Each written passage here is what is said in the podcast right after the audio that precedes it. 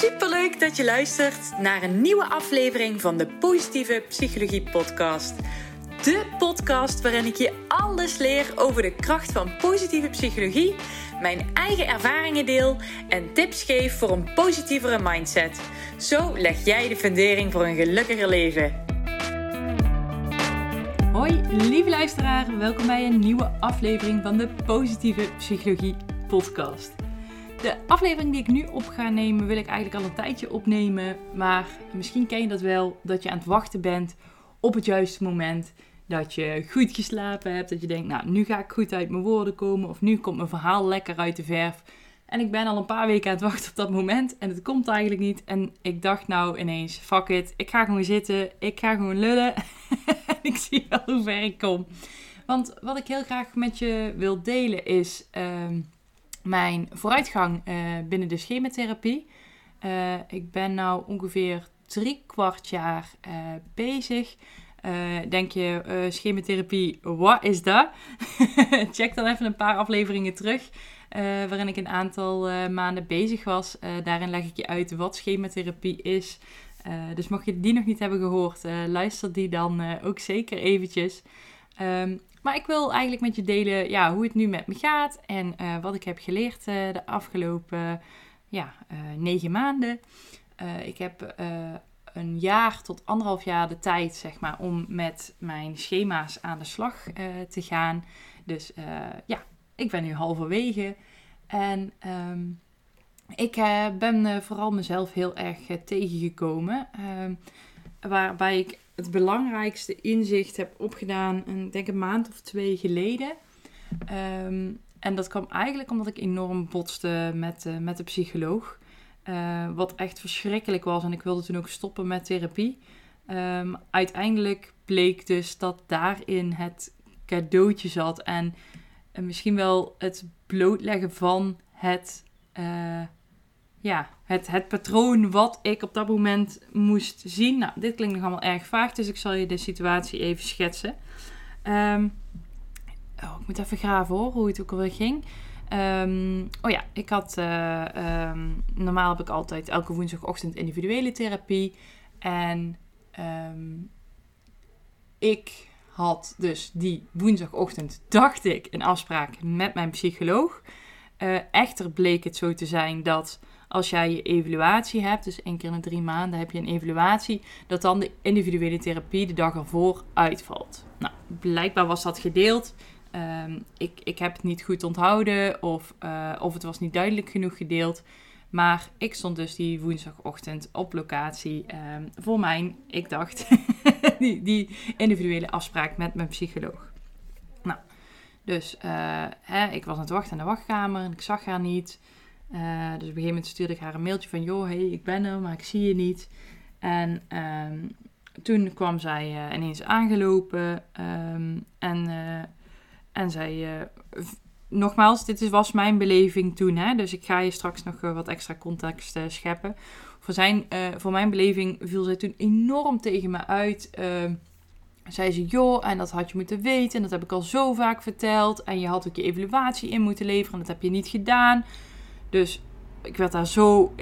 Ik, kan sowieso niet tegen als mensen boos tegen mij doen. Uh, dus ik, ik, ik, ik, ik klapte helemaal dicht. Ik schaamde me ook heel erg. Want ja, ik dacht, nu ben ik echt die gekke cliënt die hier een standje krijgt van haar psycholoog. Uh, dus wat heb ik gedaan? Ik, ik, ik, ben, ik ben hem gepeerd. ik ben hem gepeerd. Ik ben gewoon weggelopen. Uh, die confrontatie was, was zo heftig voor mij. Uh, nou, en toen zat ik in de auto en toen kwam echt alles eruit. Ik heb gehuild, gehuild. Nou, ik heb, ik heb echt misschien wel jaren niet meer zo'n diep verdriet gevoeld als toen. Um, zij heeft me daarna ook eh, gebeld en we hebben het er nog eventjes over gehad. Um, en ja, ik dacht, ik, ik wil haar gewoon nooit meer zien. Ik vond dat zo, ik vond dat zo verschrikkelijk. En um, ja, nou ja, de dag erna had ik dus die evaluatie. En dacht, oh god, dan moet ik haar zien. En ik, ik had helemaal geen zin in die confrontatie. Want ik ga zo'n confrontaties eerlijk gezegd liever uit de weg.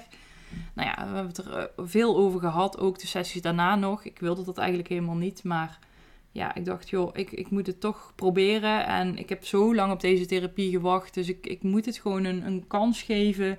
En als ik nu wegloop, ja, deze de hulp krijg ik nooit meer.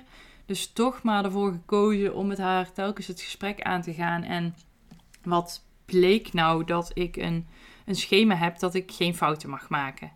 En, um, en zij, ik ben haar ook tegengekomen in haar schema. Blijkbaar waren al heel veel uh, cliënten waren, waren de evaluatie vergeten of een huiswerk vergeten te maken. Of, of waren dan ook op de individuele afspraak komen opdagen, terwijl dat niet de bedoeling was. Dus daardoor had zij ook wat heftiger gereageerd dan dat ze normaal hadden gedaan. Dus wij hebben, zijn elkaar daarin tegengekomen. En eigenlijk weet ik sindsdien dus dat ik geen fouten mag maken voor mezelf. En blijkbaar heb ik daarop een PTSS-achtige reactie. Dus dat als iemand mij aanspreekt op een, op een fout, ik moet wel zeggen dat het de manier waarop is, zeg maar. Dus het is niet zo dat ik niet, uh, geen feedback uh, daarmee kan dealen. Dat, dat gaat prima. Ligt eraan hoe je het verpakt. Um, maar als iemand mij aanspreekt op een fout, dan is dat voor mij zo heftig dat ik gewoon uitcheck. Dan, dan, dan, dan ben, ik, ben ik gewoon weg. Dat, dat is voor mij zo heftig. En zij zegt, ja, dat is voor jou gewoon een, een levensbedreigende situatie.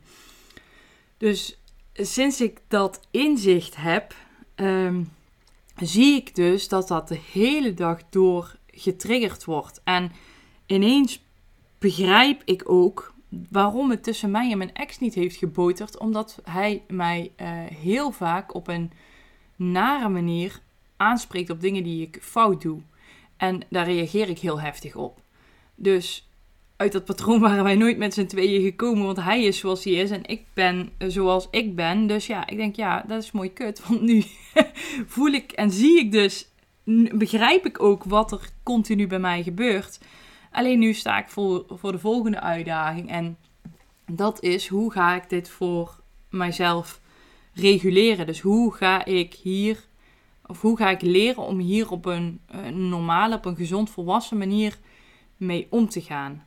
Nou, allereerst waar ze me dan enorm mee helpt is, uh, hè, ze heeft voor mij een schaal gemaakt uh, van 0 tot 10. En als ik dan een fout heb gemaakt, dan zit ik meestal rond de 10. Maar ze zegt, een 10, dat is iemand vermoorden. Dus, um, hè, dus ik mag mijn schaal op de schaal van foutjes van 0 tot 10 uh, mag, ik, mag ik wat kleiner maken. Hè? Dus als ik dan een, een, casus inbreng waarin ik voor mijn gevoel een fout heb gemaakt, of waarin iemand mij heeft gewezen op een fout, dan kan ik dus nu al een lager cijfer geven. Dus dat is de eerste stap hoe ik daar mee omga om ja, wat, wat makkelijker te dealen met de situatie dat ik een fout maak. En ze zegt, ja, die PTSS-achtige reactie, daar kom je waarschijnlijk niet van af. Maar het is dan wel zaak om te gaan kijken, joh, wat, wat kan ik daarna doen? Hè? Want dat, dat bevriezen gaat dan sowieso gebeuren. Nou, wat zijn dan dingen die ik kan doen op het moment dat ik daar inschiet? Nou, dus allereerst dus die angst die ik dan op dat moment voel. Dus die, die geef ik een cijfer. En vervolgens mag ik mezelf afvragen van, joh, klopt dit cijfer wel bij deze situatie? Is het een echt, echt een enorm grote fout of is het een klein foutje? Bijvoorbeeld cijfer 1. En uh, daarnaast daagt ze me altijd uit om te kijken, joh, wat is van mij en wat is van die ander? Want een ander kan uh, ook weer reageren vanuit zijn of haar beleving. Um, en dan vervolgens moet ik dus uh, hè, dat, dat angstige stuk, nou, dat, dat, dat leidt zich dan weer terug tot dat gekwetste kind. Dus moet ik tegen dat gekwetste kind gaan praten, heel liefdevol van, joh, hè, ik zie dat je heel erg geschrokken bent. Uh, hè, dat snap ik heel erg. Um, hè, maar uh, dit is geen levensdreigende situatie, dus je hoeft nou niet meer zo bang te zijn. En op, dat manier, op die manier moet ik uh, eigenlijk weer een beetje relativeren en eigenlijk mezelf weer ja, beter op de rit krijgen. Um, en, en dat beter uh, intern kunnen reguleren als op het moment dat iemand mij aanspreekt op een fout. Want ja, een fout maken is menselijk. Ik vind het ook grappig hoe het werkt, want iedereen mag voor mij echt uh, alle fouten maken. Maar voor mezelf ben ik. Uh, was dat woord? Nou ja, ik kom er even niet op. Maar ik ben voor mezelf echt bikkelhard. Uh, dus ik moet daarin gaan leren om, om wat milder voor mezelf te zijn. En ja, ik kan je vertellen, dat is een beste uitdaging. Dus dat is een, eh, een thema waar ik op dit moment uh, heel erg mee bezig ben. Dus ik, ik zie het gebeuren. Uh, alleen nu is de uitdaging, ja, hoe, hoe kan ik dat beter gaan reguleren? Um, wat ik, een ander ding waar ik mee bezig ben geweest, en die zin heeft echt enorm geklikt bij mij. Ik had daar laatst ook een, een post over geschreven. En zij heeft ergens gaandeweg gezegd, ehm, dat was in de context uh, dat uh, mijn budgetbeheer, dat is ook nog een heel gedoe geweest. Um, wacht, laat ik dat verhaal ook maar even vertellen om de context compleet te, schetsen. Um, ik heb heel lang in de schulden gezeten. Ik heb daarna dacht ik, joh, ik vertrouw mezelf nog niet met mijn geld. Ik heb me daarom vrijwillig aangemeld bij een budgetcoach via de gemeente. Is gratis trouwens, dikke tip. Als je worstelt met je financiën, is echt, het is echt zo ontzettend fijn. Maar het budgetbeheer bij de gemeente Vught ging stoppen en dat werd overgedragen aan een andere partij. En die andere partij, die, die ik, ik had in één keer geen zeggenschap meer over mijn geld. Uh, nou, kortom, ik, ik kreeg daar super veel spanning van. Want ik was al mijn controle kwijt. Zij wilden ook dat al mijn vaste lasten bij hun werden afgeschreven. Nou, ik heb gezegd, dat wil ik echt niet. Ik wil dat juist zelf in beheer houden. Dat kan ik ook. Mijn doel is dat ik geen nieuwe schulden maak. Nou, die maak ik op dit moment ook niet. Dus geef mij dat vertrouwen. Nou, die partij zei, joh, wij kunnen alleen maar onder deze voorwaarden werken. Dus uh, ja, kies maar wat je wil. En toen dacht ik, oh god, nee. Oh, het gaf mij zo vreselijk veel spanning. En ik kreeg ook weer migraine aanvallen. En ik wist niet zo goed wat ik moest doen. Want ik, ik vertrouwde mezelf ook nog niet echt met mijn geld. En toen heeft zij eigenlijk heel zelfverzekerd tegen mij gezegd van... joh, jij gaat jezelf gewoon nou niet meer verwaarlozen. Je gaat je gewoon zelf, jezelf niet meer verwaarlozen. Dus als jij nieuwe schulden maakt, dan verwaarloos je jezelf. Nou, en ik, ik, ik weet niet hoe, maar die heeft bij mij echt enorm geklikt. Um, sindsdien uh, heb ik ook weer uh, mijn financiën in eigen beheer. Nou, ik heb zelf helemaal een Excelletje gemaakt met overzichten van mijn vaste lasten en kosten. En de eerste maand zit erop en dat is eigenlijk uh, best wel goed gegaan. Dus ik ben super trots op mezelf. Maar ik heb dat ook op het, op het eetstuk geplakt, want daar geldt natuurlijk hetzelfde voor. Iedere keer dat ik een eetbui heb of dat ik ehm, bewust hele ongezonde keuzes maak, meerdere keren in de week, dan verwaarloos ik mezelf ook, want dan verwaarloos ik mijn gezondheid. Um, dus ook daar ben ik, heb ik mooie stappen meegemaakt de afgelopen periode. En ik geloof een, een week of twee terug met groepstherapie. we hebben helemaal in het begin al onze negatieve gedachten die we tegen onszelf zeggen op moeten schrijven. En ik heb gewoon gemerkt, omdat ik nu bewuster weer bezig ben met, met wat gezonder eten. Um, en ook zeker af en toe, af en toe eens lekkers pakken. Dat moet er ook gewoon, dat moet er ook gewoon zijn. Maar nu ik daar weer lekker mee bezig ben. Nou, ik ben 5 kilo afgevallen. En ik merkte gewoon wow, 90% van, van die gedachten die ik over mezelf had, over mijn lichaam had. Die zijn gewoon weg. En dat was zo'n tof besefmoment. En daarin zag ik dan ook echt de, de ontwikkeling die ik heb doorgemaakt. Joh, ik ben, ben gewoon mezelf niet meer zo enorm aan het uitschelden de hele dag. Nou, dat, dat was echt ook een fijn besefmomentje. En um, het, het gaat niet super hard het afvallen. Maar het afvallen is ook geen doel op zich. Het is ja, echt voor mijn gezondheid. Want ik weet als ik zo doorga op de manier hoe ik dat de afgelopen paar jaar heb gedaan. Ja, dan kom ik 10 kilo per jaar aan. En um, als ik naar mijn BMI kijk, wat je daar dan ook van vindt, dan zit ik in morbide obesitas. Ja, dat is gewoon no way dat dat goed is voor je gezondheid. Dus uh, om, om in ieder geval een, een, stop te zetten op die 10 kilo aankomen per jaar. En uh, echt weer wat beter voor mijn lijf te gaan zorgen. Ja, dat zijn toch echt wel hele mooie stappen die ik de afgelopen periode heb gemaakt. Dus ik ben echt ontzettend benieuwd wat de komende drie kwart jaar mee gaan, gaan brengen. Ik moet zeggen dat ik het soms ook wel spannend vind. Of dat het me angstig maakt van joh, oh my god, ik heb nog maar drie kwart jaar. Ik moet echt opschieten. En um, ja, daarin zit natuurlijk ook een uitdaging om mezelf het vertrouwen te geven dat het goed komt. En dat ik nog wel even heb. En um, ja, dat in ieder geval dan nu gewoon een aantal belangrijke patronen bloot liggen waar ik gewoon de komende tijd mee moet gaan werken. Want als ik dit uh, onder de knie krijg, en het zal echt niet altijd goed gaan omdat het zo diep geworteld is, maar als ik dit onder de knie krijg, dan gaat dat mij zo ontzettend helpen in mijn leven. Of dat nou eh, privé is of, of zakelijk. maakt mij gewoon een, een rustiger en een evenwichtiger mens.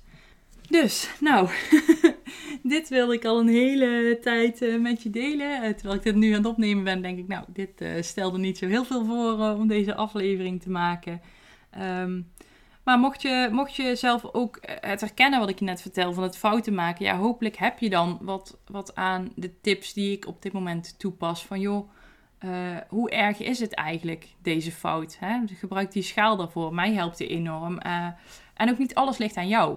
Een ander kan jou ook ergens op aanspreken, terwijl je niet eens een fout hebt gemaakt. Dus kijk ook eens naar de situatie van een ander. En die liet ik vaak buiten schot, omdat ik zo bezig was met meteen. eigenlijk als een ander mij aanspreekt op een fout, dan heb ik per definitie ook een fout gemaakt. En ik heb nooit, eigenlijk niet eens bij de mogelijkheid door. Of uh, nooit bij de mogelijkheid stilgestaan dat het, dat het ook wel eens een onjuiste aanname kon zijn. Of dat je het daarmee oneens mag zijn. En dat gun ik je ook gewoon enorm om daarin wat meer milder te zijn voor jezelf. Maar goed, voor mij is het makkelijk lullen. Ehm, want ik ben er zelf ook nog niet. maar ondanks dat dacht ik, joh, ik, ik deel in ieder geval de inzichten die ik op dit moment uh, tot nu toe heb opgedaan met jou. Misschien herken je erin en heb je er wat aan. En zo niet, dan wil ik je even goed heel erg bedanken voor het luisteren. En tot de volgende keer. Heel erg bedankt voor het luisteren. Mocht je deze aflevering interessant hebben gevonden, maak even een screenshot, deel het in je story en tag me op Instagram. Mijn accountnaam is Eline Verbeek underscore online coaching. Zo gun je ook anderen een positieve mindset. En ik vind het heel erg leuk om te zien wie er allemaal geluisterd hebben. Tot de volgende keer!